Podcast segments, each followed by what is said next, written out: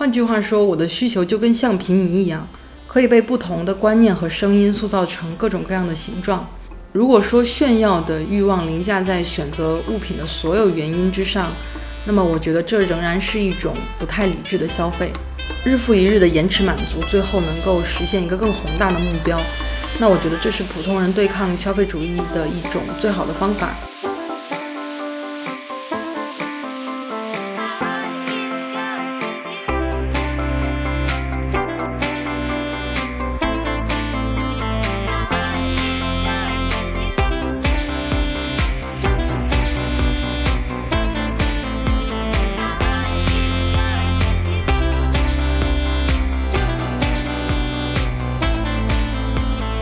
大家好，这里是克莱尔的花园，我是喝牛奶的克莱尔。这期节目想聊一个可能被很多人都聊过的话题，就是关于消费主义和断舍离。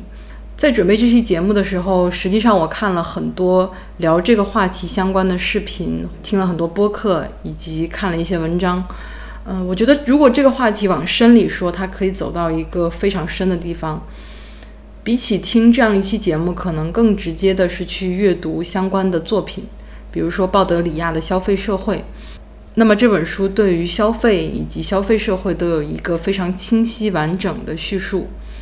所以这期节目我更多的想聊一聊我对待物品和消费的一些观点上的转变，然后想探讨一下作为消费者我们的需求和欲望是从何而来的，以及我们将如何面对这样的需求和欲望，如何对待消费这件事。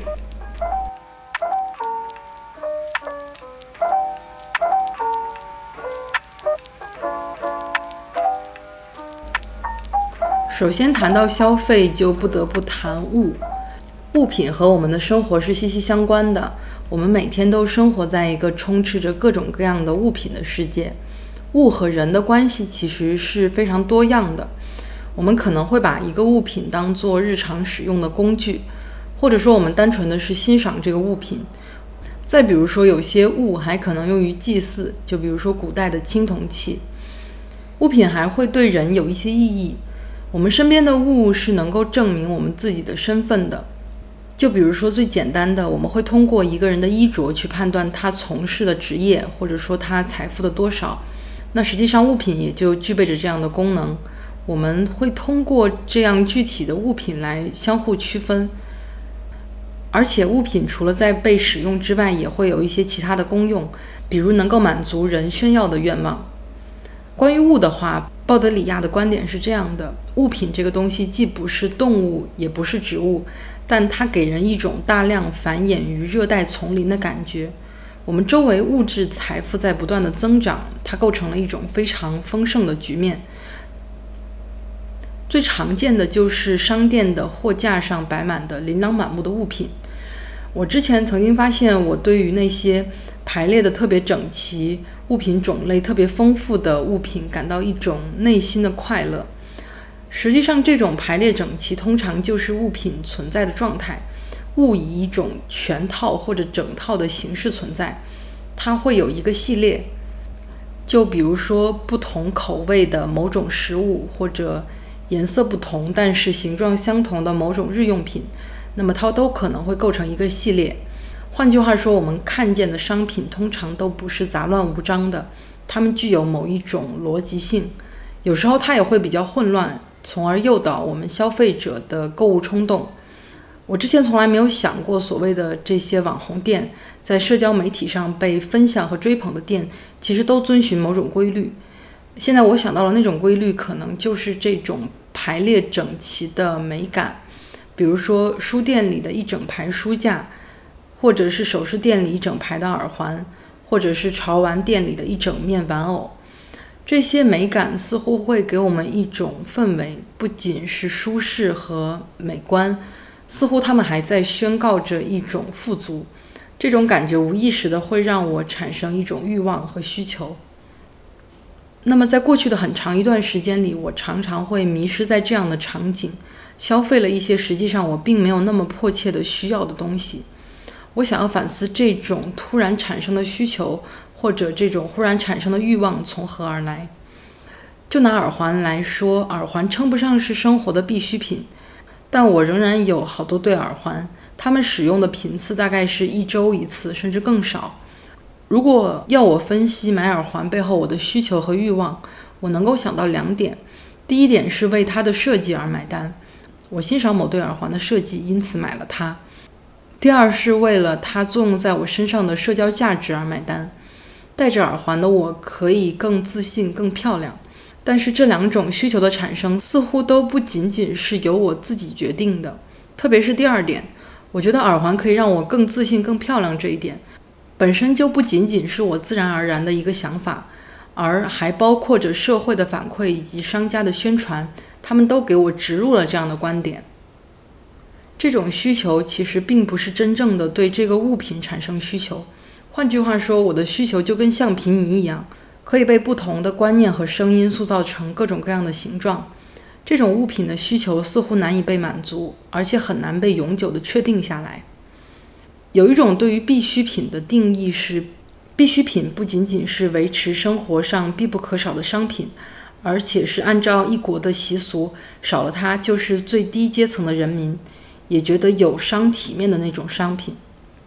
我感觉这个定义可以被延伸一下，或许不仅是一国的习俗，而是人们所处的不同的圈层的习俗。就拿耳环为例，耳环是否算必需品，似乎取决于周围的人是否认为耳环是一项有效让人变美的物品。更进一步的是，取决于你想不想让周围的环境认为你是美的。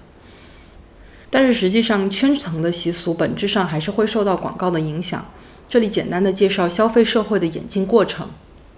首先，消费社会取决于工业化的发展，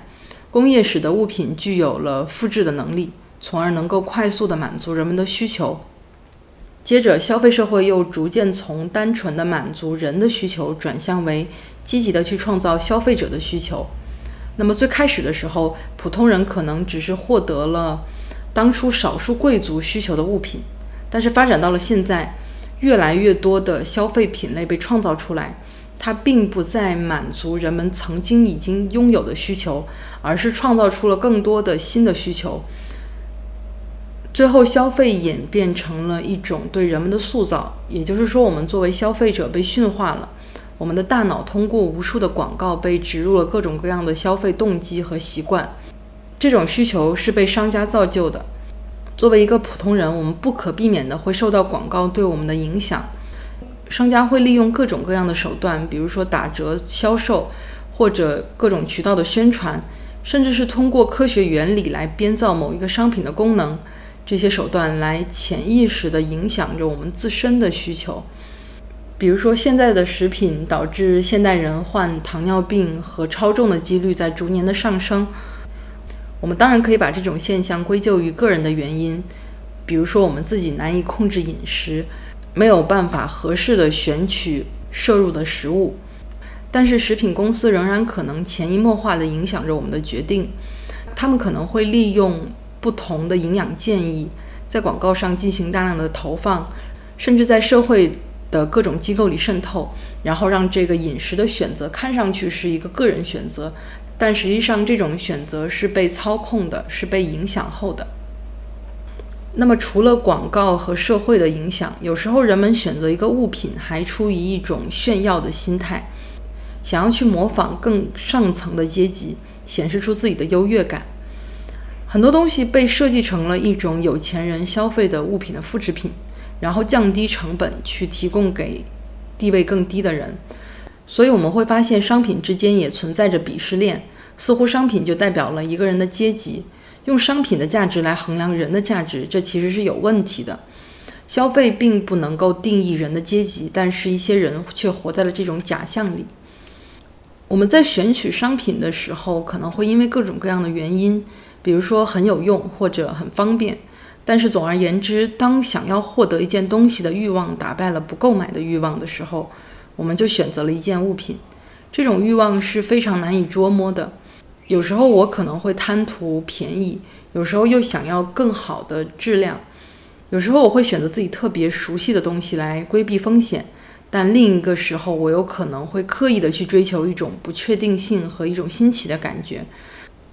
如果说炫耀的欲望凌驾在选择物品的所有原因之上，那么我觉得这仍然是一种不太理智的消费。因为商人给我们提供这个东西的时候，一部分是满足了我们这些欲望，就像上面说的这种炫耀的欲望，或者是贪小便宜的欲望、省钱的欲望。但归根结底，他们最主要的目的还是为了赚钱。换句话说，最后对我们负责的仅仅是我们自己而已。那么还有一个原因是关乎于时尚，人们喜欢时尚，并且不断的追求它。当我们在说一个人很时尚的时候，并不是指他喜欢某一类时尚，而是说他喜欢不断的去追求时尚，追求新的东西。那么这个时尚会很快的产生，又会很快的破灭，不断的去进行一个轮回。在人们追求时尚的过程中，会不断的进行消费。人是一种既追求共性又追求个性的生物。那么追求个性，实际上就是希望突出自己在一个团体之间的区别。一种和别人的差异化，体现出自己是出色的消费行为，就让人们能够追求时尚，既满足了人们去模仿和认同一些人、获取一些人的共性的这样的一种欲望，又满足了一种特殊性、少数人获取的这种个性的欲望。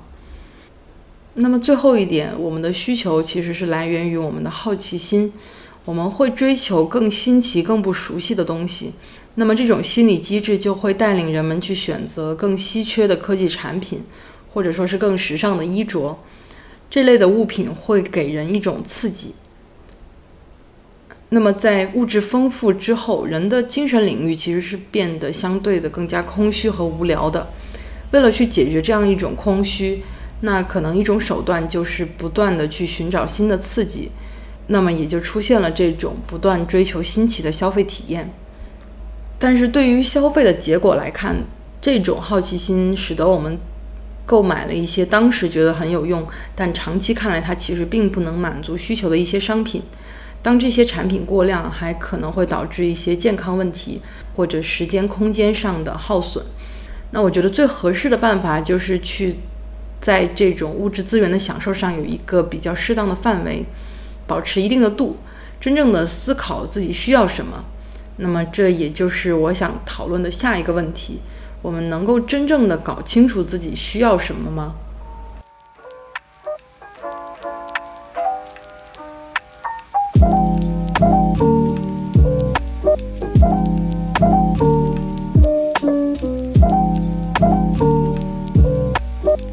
断舍离的思想给我们提供了一种解法，它告诉我们要斩断物欲，舍弃不需要的东西。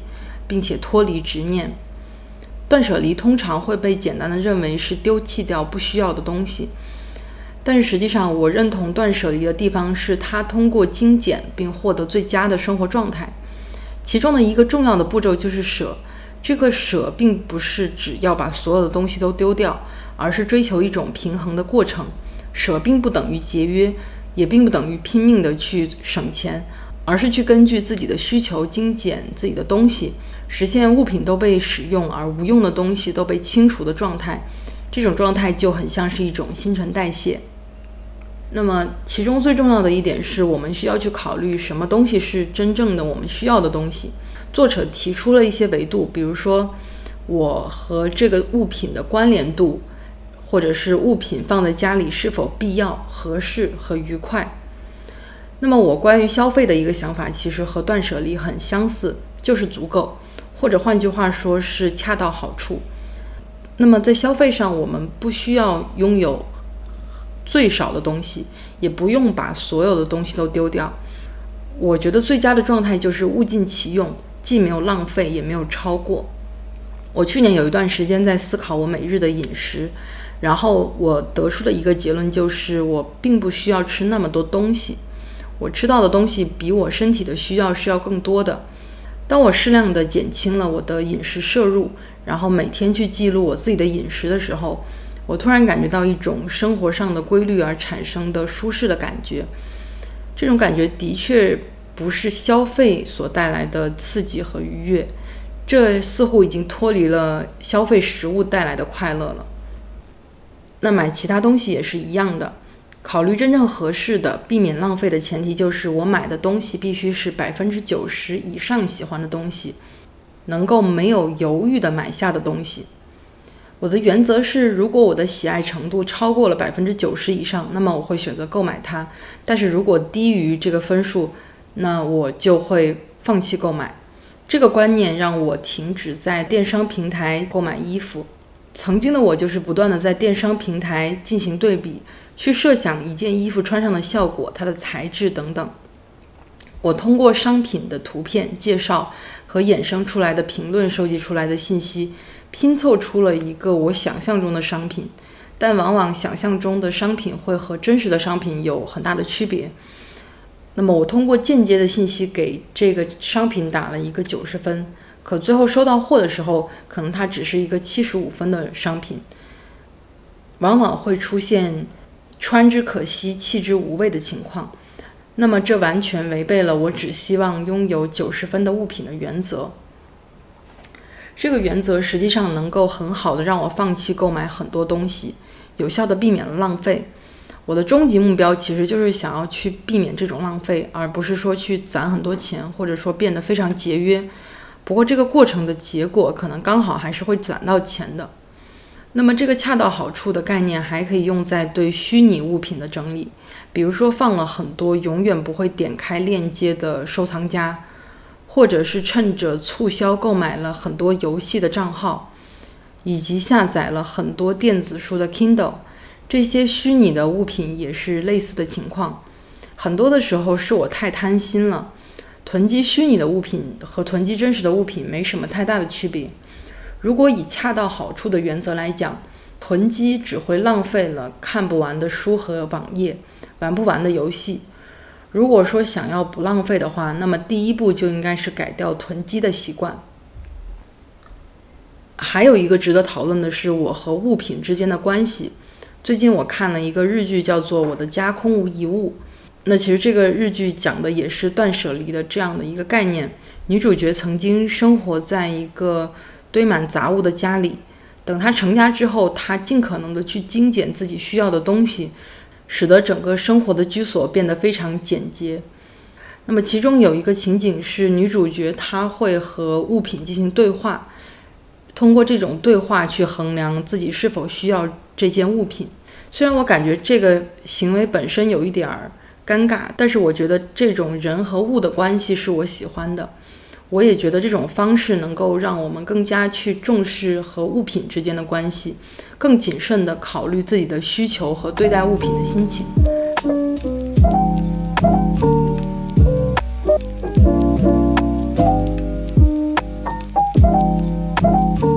当一个人不需要去考虑生存的艰难，解决了自己的温饱问题之后，逐渐的就会陷落到一种空虚和无聊中。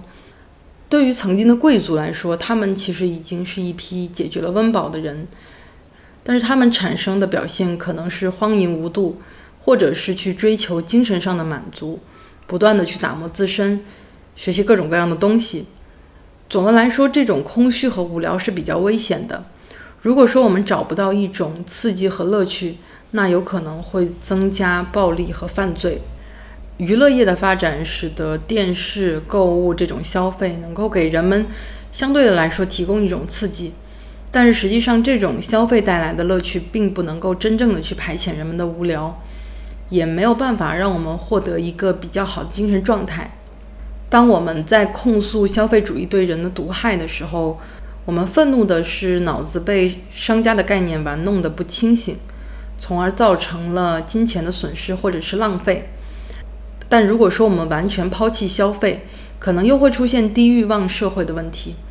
如果不需要考虑金钱损失，那谁还会想要对抗消费主义对个人的腐蚀呢？不正是因为我们的金钱和空间有限，所以更希望集中力量办大事吗？那么豆瓣上有很多省钱相关的小组，比如说“今天你省钱了吗”这种小组。小组里以勤俭节约为荣，大家纷纷的去分享自己如何从生活的点滴里省钱，实现某个更大的目标，比如说买房。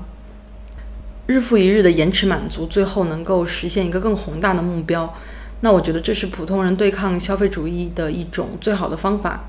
把更多的钱集中起来，积少成多，然后去办更大的事。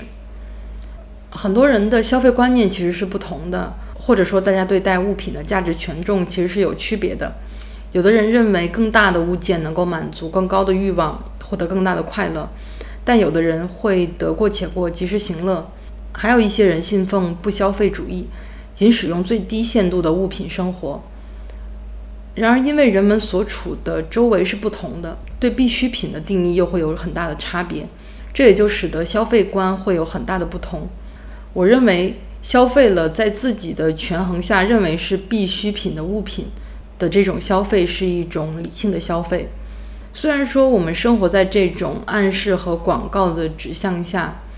但是我整体来说还是没有那么悲观的。总的来说，我们可以在购买这个行为产生之前，可以更谨慎地去思考自己的需求，思考自己的物欲，然后可以给自己短期和长期的欲望安排一个列表，是选择当下的享乐，还是延迟的满足？那这两种状态，我觉得都是无可厚非的。